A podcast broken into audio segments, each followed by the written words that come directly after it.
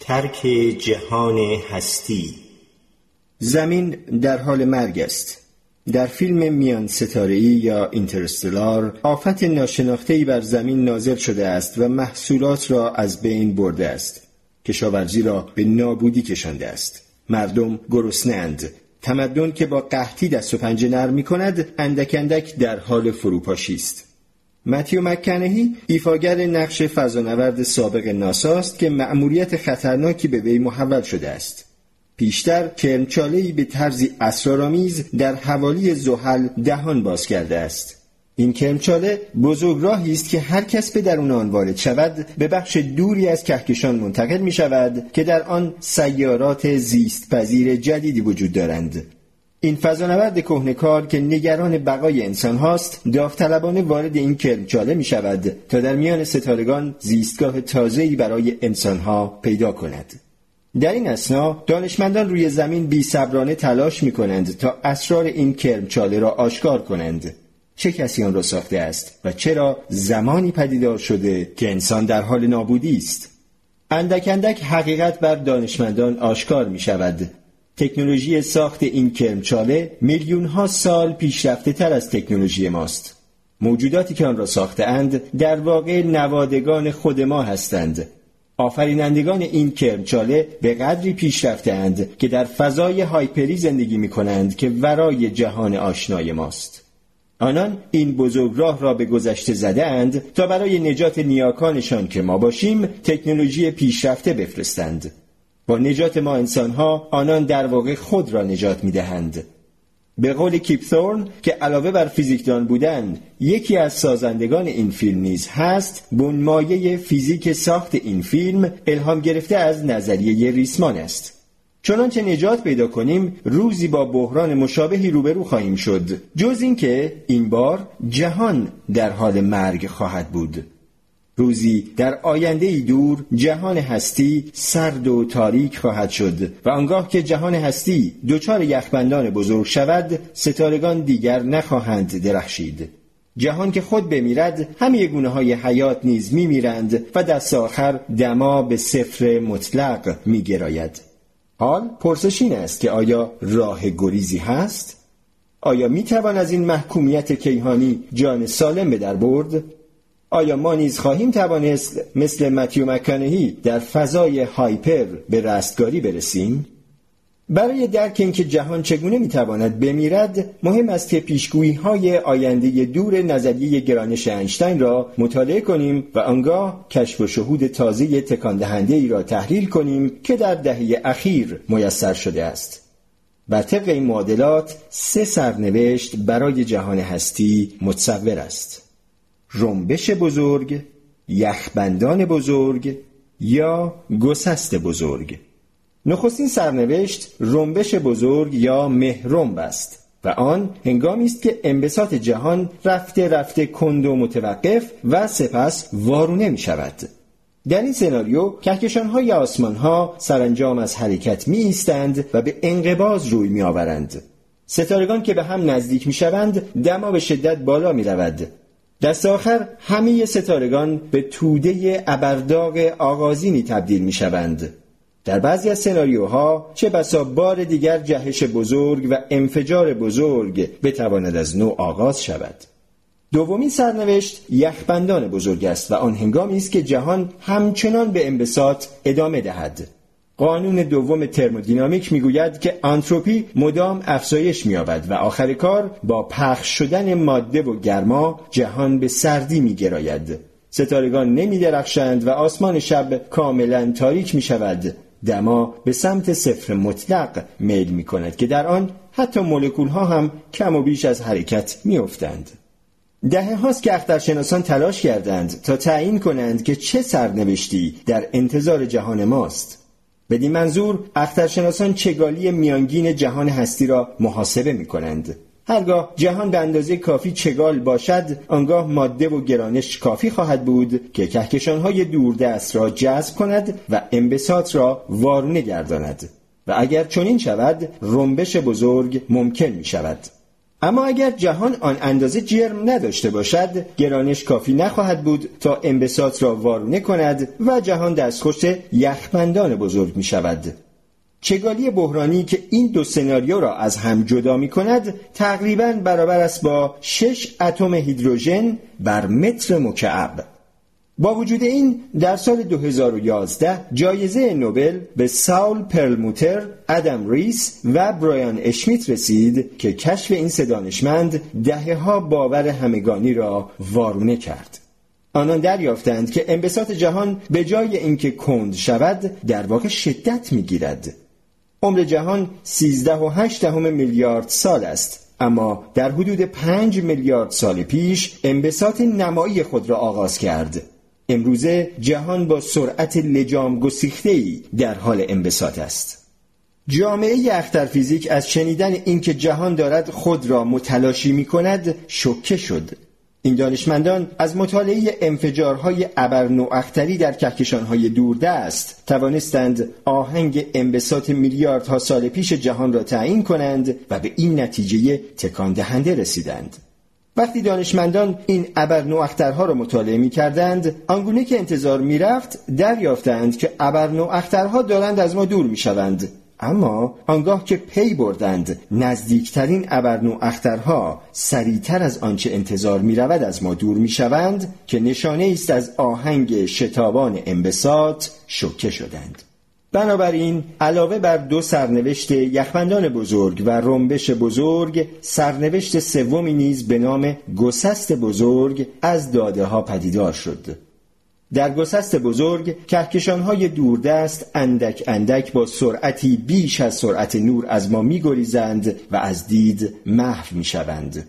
از این رو آسمان شب تاریک می شود چون کهکشان های دوردست چنان سریع از ما دور می شوند که نورشان نمی تواند به ما برسد.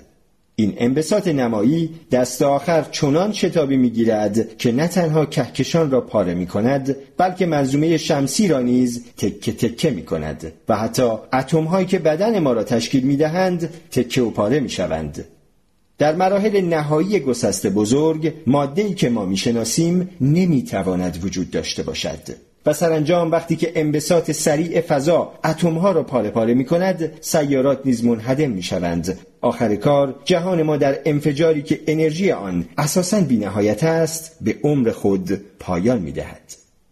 حال اگر توانستیم روزی با مرگ خورشید با کشتی های فضایی من آن را ترک کنیم با مرگ خود جهان هستی چه خواهیم کرد؟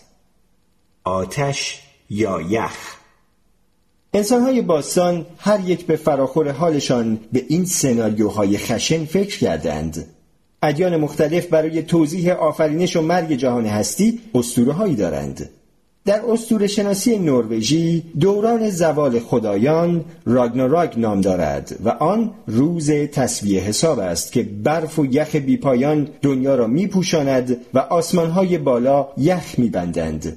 دنیا شاهد نبرد نهایی میان قولهای سرما و خدایان نروژی آزگارد است در اصول شناسی مسیحیت آرماگدون را داریم و آن روزی است که نیروهای حق و باطل برای آخرین بار رو در رو می شوند. چهار سوار اپوکالیپس پدیدار می شوند و حکم نهایی را پیشگویی می کنند. در اصول شناسی هندوان روزها پایانی ندارند و بی نهایت چرخی زمانی هست که هر یک هشت میلیارد سال به طول می انجامد. حال پس از هزاران سال گمان زنی و سردرگمی علم اندک اندک درک می کند که جهان ما چگونه تکامل مییابد و سرانجام چگونه میمیرد آینده زمین آتش است در حدود پنج میلیارد سال دیگر آنگاه که خورشید سوخت هیدروژنیش را تمام می کند و به ستاره غول سرخی منبسط می شود به واپسین روز خوش سیاره خانگی خودمان می رسیم. دست آخر خورشید آسمان را به آتش می کشد. آب ها بخار و کوهها زوب می شوند. خورشید زمین را در کام خود فرو می‌برد و زمین مثل جزغاله‌ای در جو آتشین آن سرگردان می شود. برای خود خورشید سرنوشت دیگری رقم می‌خورد. پس از گذراندن مرحله قول سرخ آخر کار که سوخت هسته‌ای خورشید تمام شد خورشید می و سرد می شود در این مرحله خورشید به ستاره کوتولی سفیدی هم اندازه با زمین تبدیل می شود و سرانجام به شکل ستاره کوتولی سیاهی می میرد و زباله هستهی آن در کهکشان آواره می شود. برخلاف خورشید ما کهکشان راه شیری در آتش می میرد. در حدود چهار میلیارد سال دیگر کهکشان راه شیری با کهکشان مارپیچی اندرومدا برخورد می کند کهکشان اندرومدا تقریبا دو برابر کهکشان راه شیری است و از این رو برخوردی خشن در می‌گیرد شبیه سازی های کامپیوتری این برخورد نشان می دهند که دو کهکشان آن هنگام که یکدیگر را دور می‌زنند وارد رقص مرگ می شوند. اندرومدا بازوان کهکشان راه شیری را از جا می کند و آن را خلع سلاح می کند. سیاهچاله های مرکز این دو کهکشان یکدیگر را دور می‌زنند و دست آخر با هم برخورد می کنند و در سیاهچالی بزرگتری در هم ادغام می شوند و از این برخورد کهکشان تازه ای زاده می شود که کهکشان بیزوی قولپیکر است. در هر یک از این سناریوها مهم است که درک کنیم زایش دوباره نیز بخشی از این چرخه کیهانی است. سیارات، ستارگان و کهکشانها بازیافت می شوند برای مثال خورشید ما احتمالا ستاره ای از نسل سوم است. هر بار که ستاره منفجر می شود گرد و غبار و گازهای آن که در فضا پراکنده شده اند نسل بعدی ستارگان را تخم گذاری می کنند علم درباره حیات کل جهان هستی نیز برای ما گفتنی ها دارد. تا همین اواخر اخترشناسان گمان می‌کردند که تاریخچه جهان هستی و سرنوشت آن را تا هزاران میلیارد سال در آینده می‌دانند. این دانشمندان گمان زنی کردند که جهان هستی به آرامی پنج دوره را پشت سر می‌گذارد. در دوران اول یعنی در نخستین میلیارد سال پس از مهبانگ جهان مملو از ابرهای تیره داغی از مولکولهای یونیست و به قدری داغ هستند که پیوند الکترونها با پروتونها برای ساختن اتمها امکان پذیر نیست در دوران دوم یعنی یک میلیارد سال پس از مهبانگ جهان به قدری سرد شده است که اتمها، ستارگان و کهکشانها از آشوب گذشته سر برمیآورند. فضای توهی به یک بار شفاف می شود و ستارگان برای نخستین بار جهان را نورانی می کنند. ما همکنون در این دوره زندگی می کنیم.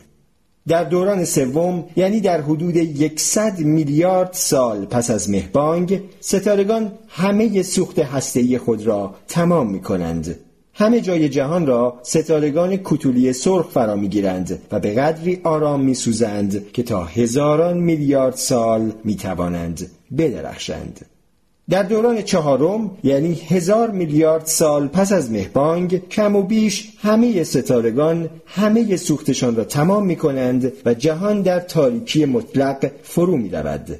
تنها ستارگان نوترونی مرده و سیاهچاله ها هستند که به جای میمانند. در دوران پنجم حتی سیاهچاله ها نیز بخار و تجزیه می شوند و از این رو جهان دریایی از زباله های هسته‌ای و ذرات زیر اتمی سرگردان می شود. با کشف جهان شتابان کل این سناریو شاید در میلیاردها سال خلاصه شود. گسست بزرگ کل این نقشه را به هم می‌زند.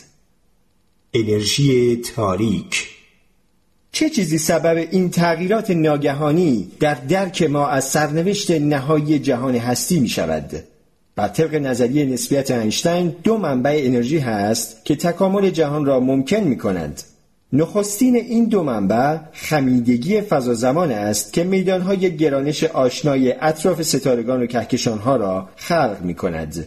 این خمیدگی است که پاهای ما را روی زمین نگه می دارد و نیز منبع انرژی است که اخترشناسان بسیار به آن پرداختند. منبع انرژی دیگری نیز هست که معمولا نادیده گرفته شده است و آن انرژی هیچ است. یعنی انرژی خلع که انرژی تاریک نام دارد. توهی بدون فضا خود انرژی دارد. محاسبات اخیر نشان می دهند که انرژی تاریک مثل پادگرانش عمل می کند و اجزای جهان را از هم می راند. هرچه جهان بیشتر منبسط شود انرژی تاریک بیشتر می شود و انبساط جهان هم شتاب بیشتری می گیرد. در حال حاضر بهترین داده ها حکایت از آن دارند که در حدود 69 درصد از ماده و انرژی جهان در انرژی تاریک نهفته است. در مقابل ماده تاریک در حدود 26 درصد اتم های هیدروژن و هلیوم در حدود 5 درصد و عناصر سنگینی که زمین و بدنهای ما از این عناصر است تنها نیم درصد کل انرژی و ماده جهان را تشکیل می دهند. بنابراین انرژی تاریک که سبب می شود کهکشانها از ما دور شوند آشکارا نیروی غالب در جهان هستی است و به مراتب بیش از انرژی است که در خمیدگی فضا زمان هست از این رو یکی از مسائل مهم در کیهانشناسی این است که منشأ انرژی تاریک را درک کنیم این انرژی از کجا می آید و آیا سرانجام جهان هستی را متلاشی خواهد کرد؟ معمولا وقتی که بخواهیم به زور نسبیت را با نظریه کوانتومی ترکیب کنیم می توانیم انرژی تاریک را پیشگویی کنیم. اما نتیجه این پیشگویی به اندازه ده به توان 120 برابر با رقم واقعی فرق دارد که بزرگترین انحراف در تاریخ علم است. در هیچ جای علم انحرافی به این بزرگی سراغ نداریم. این انحراف حکایت از آن دارد که درک ما از جهان هستی بسیار ناقص است. بنابراین نظریه وحدت یافته میدان به جای اینکه صرفا نوعی کنجکاوی علمی باشد برای درک اینکه پدیده های جهان هستی چگونه کار می کنند ضروری است. پاسخ این پرسش به ما از سرنوشت جهان هستی و همه موجودات باهوش آن خبر خواهد داد.